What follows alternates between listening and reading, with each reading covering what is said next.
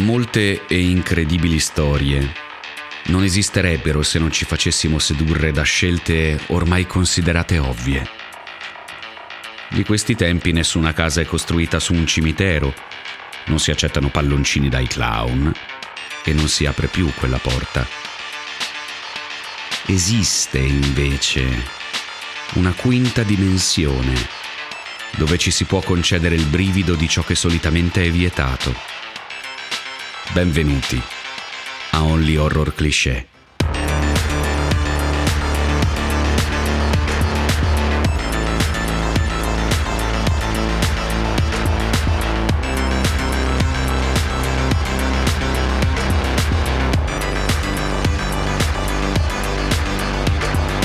Ho pensato a lungo, miei cari, cari ospiti se per natura ogni cosa deve avere una fine, io questa volta mi metterò a divinità sopra quella e con la prossima storia vi renderò i dotti di qualcosa che fa parte dell'infinito e completo, uno e unico, grande e terribile.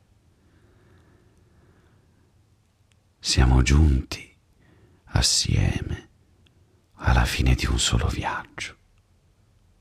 Vi ho accompagnati fin qui e credetemi questo ciglio tutto è, tranne che una conclusione.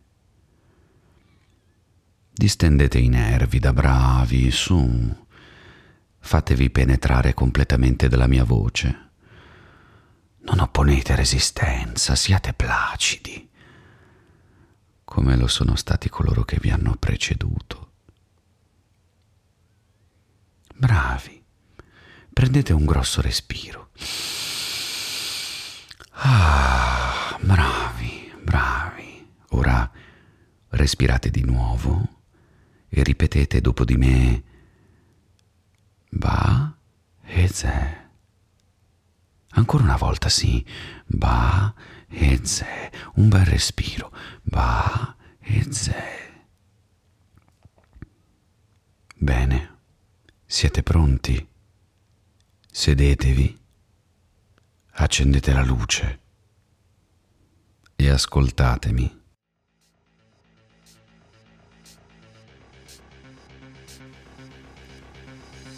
Immersa nel verde, questa splendida proprietà offre viste incredibili da ogni stanza.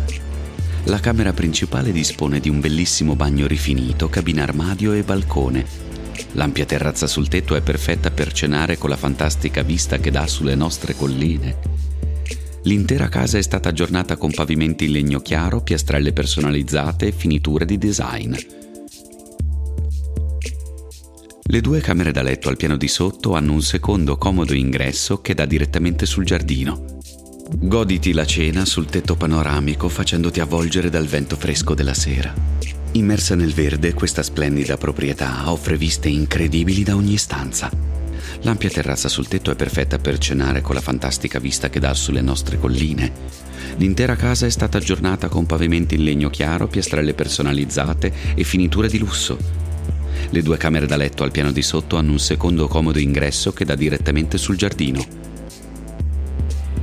Goditi la cena, facendoti avvolgere dal vento fresco della sera.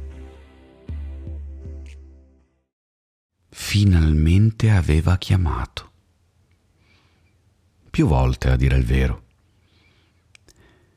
Ognuna di queste telefonate era terminata con la voce calma dell'agente immobiliare che le confermava l'assenza di errori o refusi per quanto riguardasse la cifra d'acquisto. Guardò nuovamente le foto e si lasciò una decina di secondi per poter fantasticare. Era assolutamente convinta che qualcosa di terrificante, sicuramente le fondamenta marce, fosse stato omesso e che una volta lì il venditore avrebbe accennato a un qualche problemino secondario o minore che alla fine dei conti le sarebbe costato il doppio della casa. Decise di farsi coraggio. Finalmente poteva permettersi di lasciare il suo appartamento e trasferirsi in una casa singola al diavolo anche le ore interminabili per arrivare a lavoro, avrebbe potuto fare tutto da remoto senza rinunciare a un centesimo dello stipendio. Respirò e prese appuntamento in pochi minuti. La gente non accennò a nessun nefasto danno strutturale, così come il perito che si era portata dietro sotto consiglio degli amici. La banca non ebbe problemi a farle credito e in men che non si dica si ritrovò con le chiavi della nuova casa in mano, un furgone pieno di tutta la sua vita e dodici ore di strada. Respirò. La chiave girò nel quadro, il cruscotto si accese e il motore diesel placidamente cominciò a borbottare. Arrivò di notte, non venne nemmeno sfiorata dal pensiero di scaricare il furgone. Mise sul letto le lenzuola che intelligentemente aveva messo nel borsone delle cose fondamentali e dormì come poche altre volte aveva dormito. Quando perse il conto di quanti scatoloni aveva aperto la rinfusa, suonò il campanello. Le ci volle qualche istante per comprendere che fosse il suo e quando lo capì guardò la tuta sdrucita che si era messa addosso. Il volto del micio dal sorriso sornione che aveva stampato sul petto era appena visibile e il tessuto era dominato da una legione di peli di gatto. Si maledisse andando alla porta.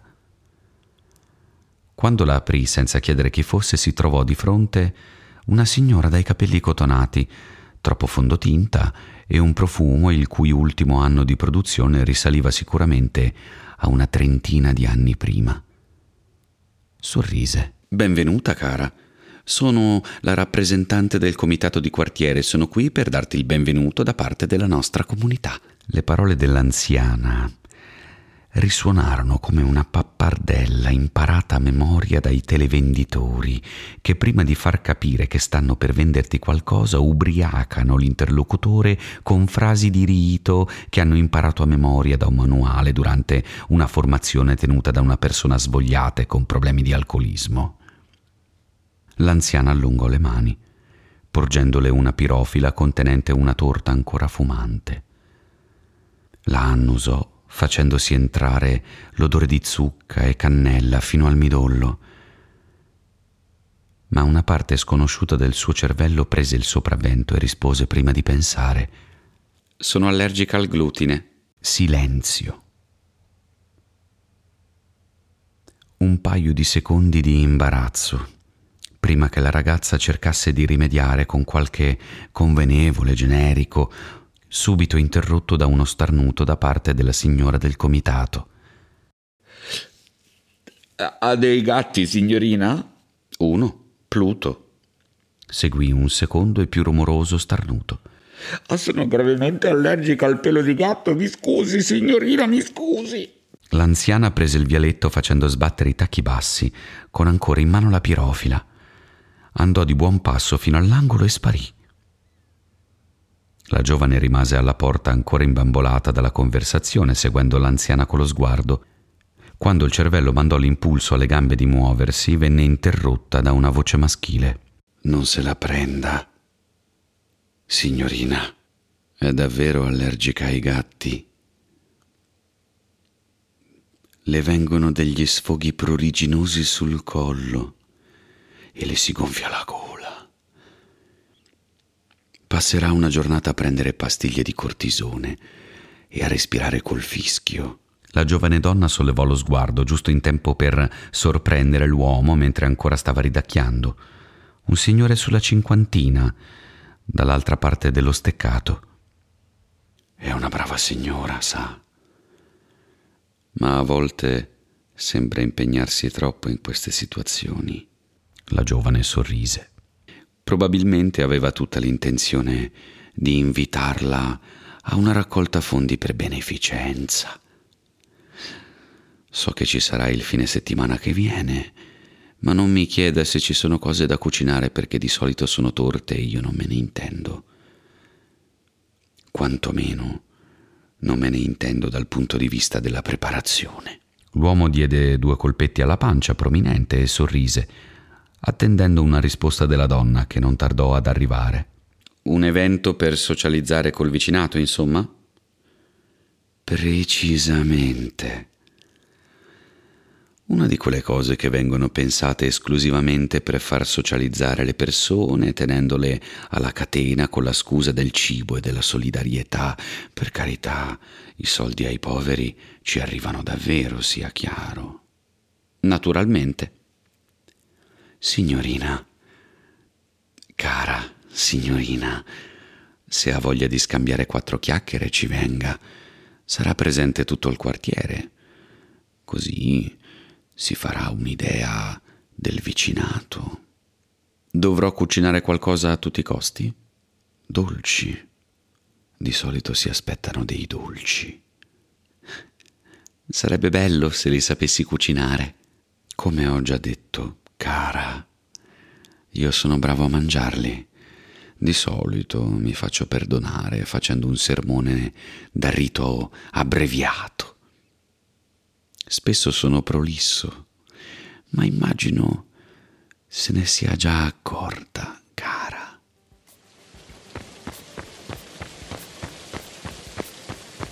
Il rumore dei passi sull'asfalto bagnato correva veloce, in una rincorsa senza sosta col cuore. Le scarpe da ginnastica appena comprate erano perfette, aderivano al terreno con naturalezza e la loro leggerezza le permetteva di inanellare una falcata dopo l'altra senza alcun problema. I battiti erano nella norma, secondo quello che diceva l'orologio collegato alla cintura cardiaca. Portò leggermente il busto in avanti per fendere l'aria e accelerò. L'ambiente circostante era perfetto. L'odore di erba bagnata unita a un leggero sottofondo di asfalto battuto da poco il sole che illuminava la strada e nessuna macchina da decine di minuti.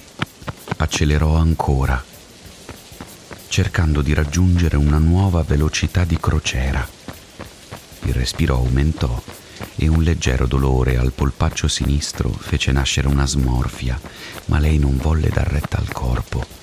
Spesso i dolori muscolari durante la corsa possono essere controllati una mente sgombra riesce a far svanire qualsiasi inconveniente durante una prestazione agonistica. Alzò il volume delle cuffie e imperterrita si ostinò a mantenere la velocità che aveva appena raggiunto. Bastò una disattenzione. Poggiò il piede di spinta sulla striscia bianca a bordo strada, bagnata e scivolosa come ghiaccio e cadde a terra rovinosamente. Non riuscì nemmeno a mettere le mani avanti.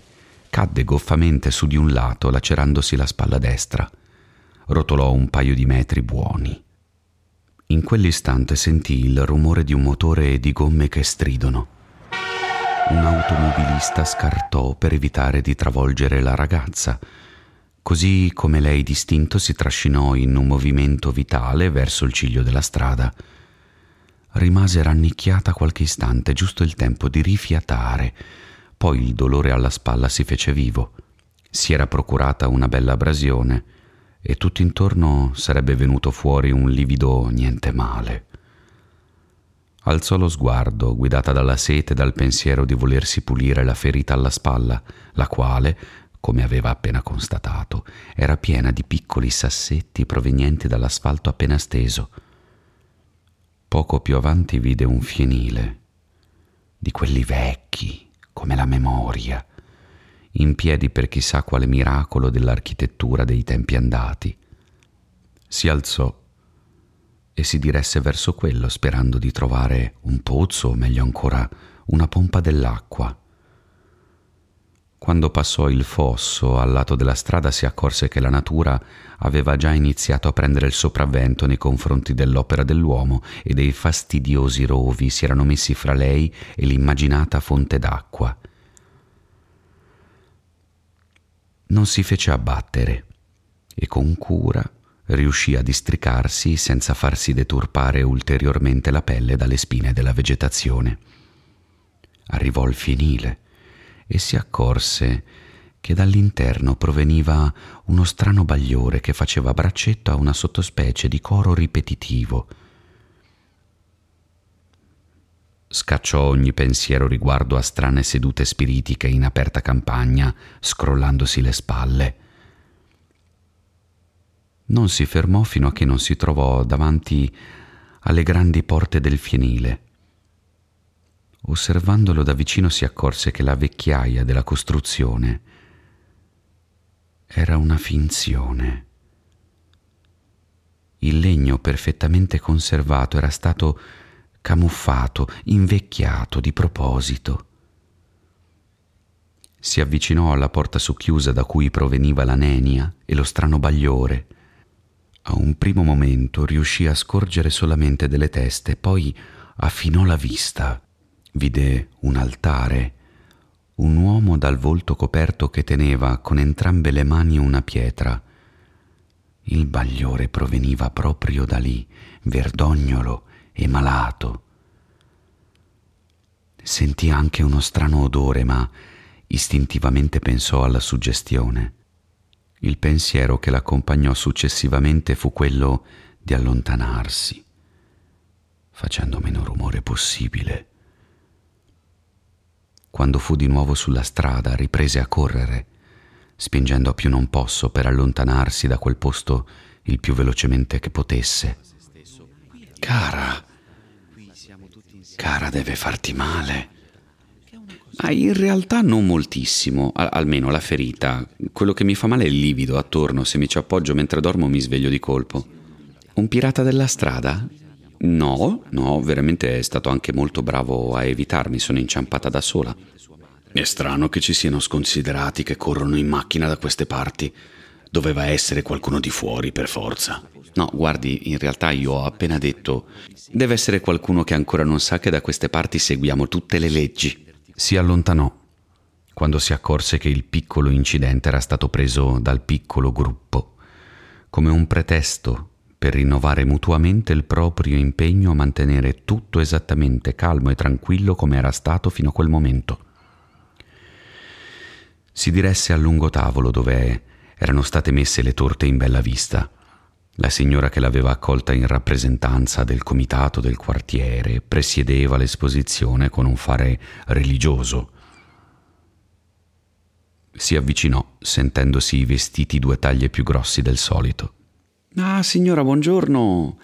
Allora, la, la, si può avere quella fetta lì? Indicò una fetta a caso, senza troppa convinzione. Cara la mia ragazza. La donna sorrise di circostanza, mostrandole tutti i denti. Non vendiamo le fette.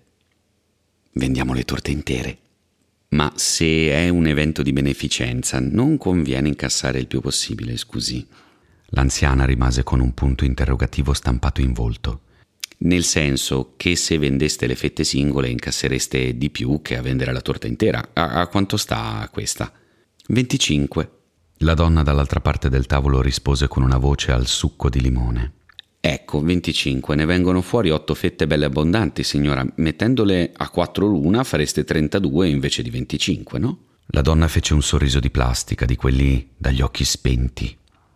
Le si avvicinò e parlò sottovoce come se fosse una confidenza. Vedi, chi ha fatto le torte non ha piacere a vedere il proprio lavoro deturpato. Magari tanta fatica, frutta siano due fette e rimane la torta amputata di quei due pezzi che stanno a significare che la torta non era poi così buona. Se le lasciamo così come sono, non è il gusto a pagare, sono gli occhi che sfilano le banconote dal portafogli e così noi salviamo capre cavoli, nessuno si offende e le torte vengono vendute intere per il piacere degli occhi, poco importa se il fondo è bruciato. È così che facciamo da queste parti. Ci spalleggiamo l'un l'altro, facendo in modo che l'equilibrio di questa comunità rimanga sempre stabile, come tutti noi lo vogliamo. È un concetto che non hai ben chiaro, vero cara? La ragazza si limitò ad aggrottare le sopracciglia, mordendosi la lingua, ma bruciando dalla voglia di rispondere all'anziana. Fece un atto di gentilezza e abortì ogni pensiero che le affiorasse in mente. Dalla grande città da dove vieni te è normale che ognuno pensi solo a se stesso. Qui è diverso. Qui siamo tutti insieme a far fronte unito alla vita, che è una cosa dura, cara, lo scoprirai Sei troppo giovane per capire l'importanza e la ricchezza di queste cose. Le torte qui si vendono intere, da quando ero bambina io, e sicuramente da molto prima. Mia mamma mi ha spiegato il perché e quasi sicuramente sua madre l'aveva spiegato a lei, come ora io lo sto spiegando a te.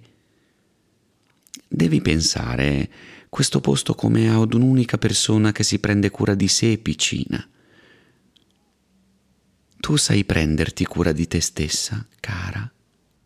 L'anziana la squadrò giudicando ogni centimetro della sua persona, del suo corpo, del suo passato e di ogni fibra del suo vestiario, fin dentro alle recondite scelte di vita che la ragazza aveva fatto fino a quel momento.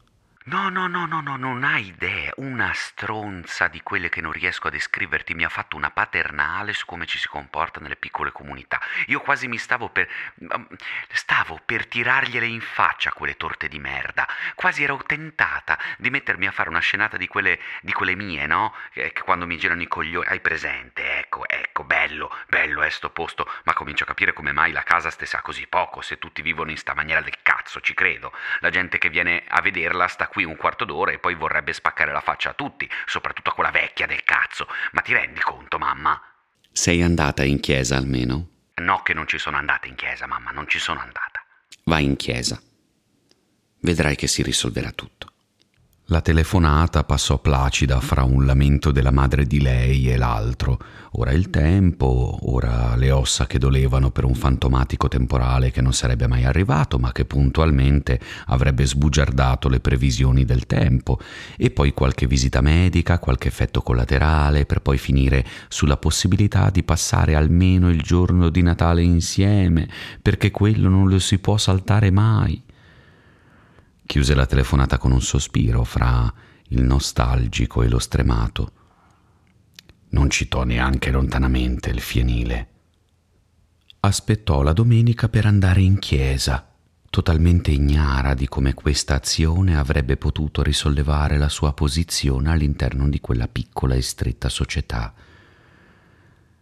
Decise di andare a piedi di godersi la bella giornata e respirare a pieni polmoni, facendosi irradiare dai raggi solari, con buona pace per le previsioni del tempo della madre.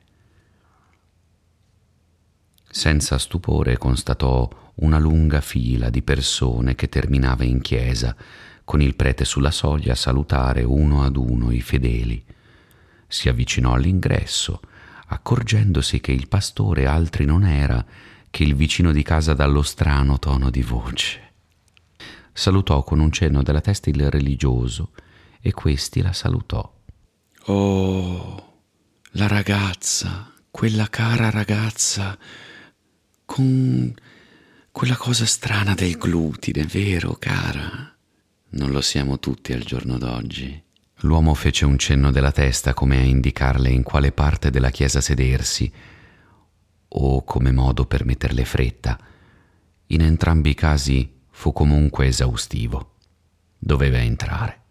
Gli occhi dilatati, l'azzurro spento, il sorriso tirato fin quasi a collegarsi alle orecchie, preso da un amo invisibile e quei denti, quei denti bianchissimi. Tutto questo le intimò di sedersi il prima possibile sulla parte destra della chiesa e di non creare problemi. Lei lo capì. Andò a sedersi più o meno a metà navata, dove si siedono le persone che non vogliono farsi vedere troppo, ma che non vogliono essere eccessivamente umili. Aspettò l'inizio della cerimonia, che tardò ad arrivare, e quando cominciò inserì il pilota automatico. Ogni movimento, ogni parola recitata a mezza voce erano figlie di un addestramento durato anni, grazie alla fastidiosa educazione religiosa ricevuta da chissà quale ennesimo ordine di suore della salvezza universale. Una parola dopo l'altra snocciolò un bel repertorio di movimenti, tutto ovviamente privo di vitalità che richiedeva il copione. Le capitò di pensare per un attimo. Le orecchie ascoltarono per una casuale coincidenza cosmica. Un colpo di tosse l'aveva distratta dalla sua nenia e qualcosa le arrivò immediatamente alle orecchie. Il brusio, indistinto dei fedeli era diverso dal solito. Certo, la cantilena era circa la stessa, ma qualcosa non tornava. Affinò l'udito, poi accorgersi che ognuno dei fedeli, o almeno quelli nel raggio di una decina di metri da lei, stesse sì seguendo una cantilena, ma confusa. Volle aspettare ancora qualche attimo, rimanendo in silenzio. La sequenza delle parole era insensata, folle, sgrammaticata e biascicata. Le lettere si distinguevano a malapena le une dalle altre. I partecipanti al rito, con lo sguardo fisso e le guance rosse dall'imbarazzo, continuarono senza mostrare un minimo di turbamento. Quando il religioso mostrava il palmo, questi si interrompevano e appena il gesto si trasformava in un gentile invito, la cascata casuale, senza senso, riprendeva a scendere dalle bocche dei presenti come pittura mescolata.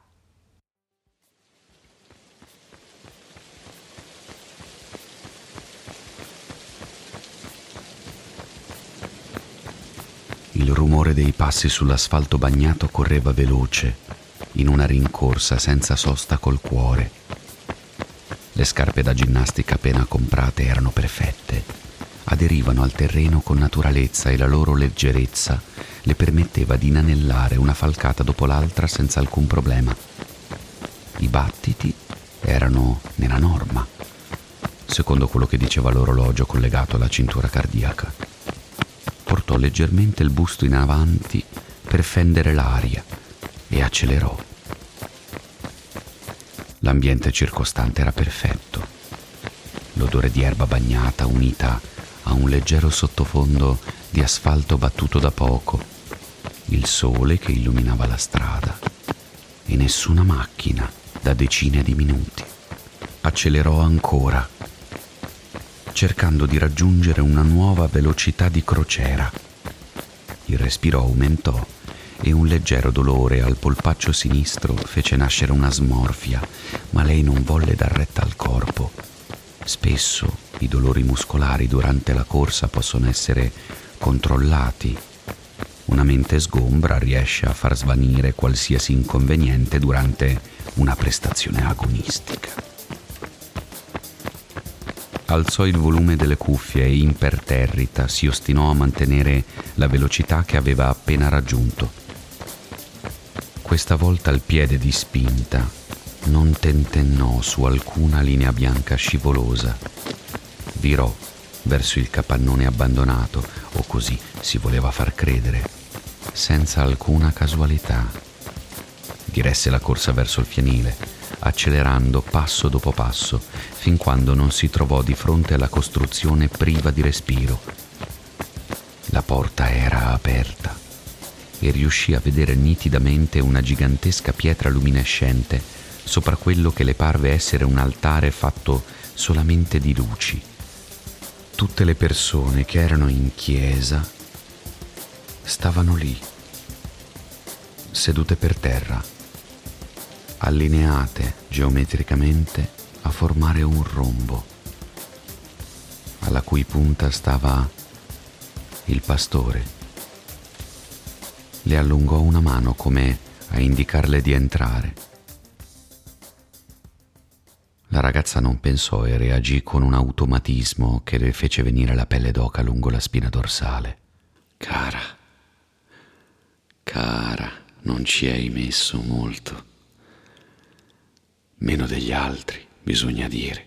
Le porte dietro di lei si chiusero. Ti stavamo aspettando, ragazza cara. La nostra cerimonia non può andare avanti senza di te. E come avrai capito, abbiamo dovuto interromperla il pomeriggio scorso, dato che sei stata così maleducata da non entrare. Non ebbe il tempo di farsi troppe domande. Una forza la spinse e non fu certa che fosse la sua volontà. Le gambe mossero dei passi in avanti senza averle chiesto il permesso. Provò a rallentare, ma il corpo non sentì ragioni. Andò dritto dall'uomo, vicino alla grossa pietra. Egli si fermò un palmo dal volto. Ogni muscolo del corpo si irrigidì e non poté far altro che respirare e far battere il cuore. Il resto del corpo non le stava rispondendo. Sentì chiaramente partirle dal cervello svariati impulsi da mandare a tutte le estremità, ma questi non fecero altro che crearle uno strano ronzio nelle orecchie. I fedeli, seduti a rombo, cominciarono una nenia, muovendosi in un movimento antalgico e ripetitivo. La bocca della ragazza volle dire qualcosa, ma i muscoli serrarono le mandibole e gli occhi si dilatarono fino a trasformarle lo sguardo in una completa assenza. Se mi permetti ora, mia cara,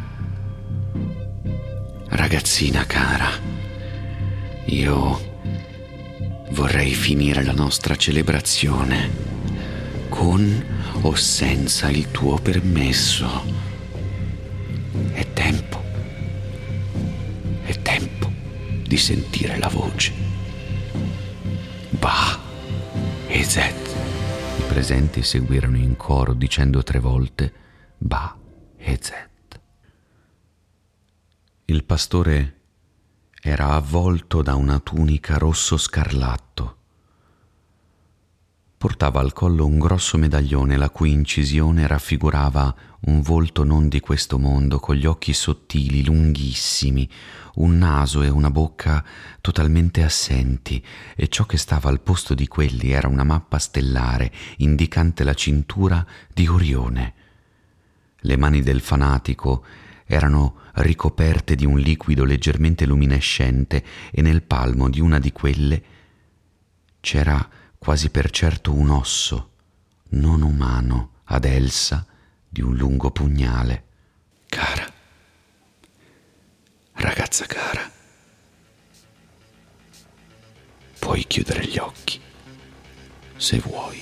Immersa nel verde, questa splendida proprietà offre viste incredibili da ogni stanza la camera principale dispone di un bellissimo bagno rifinito, cabina armadio e balcone. L'ampia terrazza sul tetto è perfetta per cenare con la fantastica vista che dà sulle nostre colline. L'intera casa è stata aggiornata con pavimenti in legno chiaro, piastrelle personalizzate e finiture di design. Le due camere da letto al piano di sotto hanno un secondo comodo ingresso che dà direttamente sul giardino. Goditi la cena sul tetto panoramico facendoti avvolgere dal vento fresco della sera. Immersa nel verde, questa splendida proprietà offre viste incredibili da ogni stanza. L'ampia terrazza sul tetto è perfetta per cenare con la fantastica vista che dà sulle nostre colline. L'intera casa è stata aggiornata con pavimenti in legno chiaro, piastrelle personalizzate e finiture di lusso. Le due camere da letto al piano di sotto hanno un secondo comodo ingresso che dà direttamente sul giardino. Goditi la cena, facendoti avvolgere dal vento fresco della sera.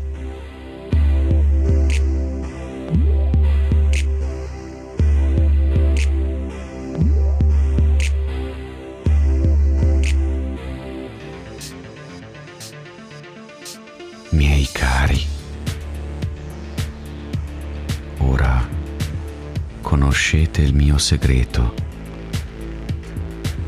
Naturalmente non potrete farne parola con nessuno,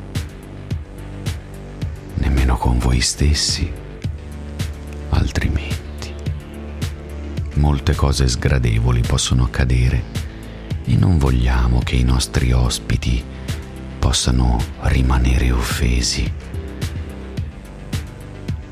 Come vi ho già detto, questo è l'inizio di qualcosa che per voi sarà completamente nuovo e miracoloso, liberatorio, sublime. Cosa dovete fare? Nulla per adesso. Dovete solamente attendere il mio ritorno per passare altro tempo insieme e godere della presenza uno dell'altro. Non sentitevi soli, perché io sarò in ogni angolo oscuro non raggiunto dalla luce, dietro ogni stipite buio e nel buio della notte.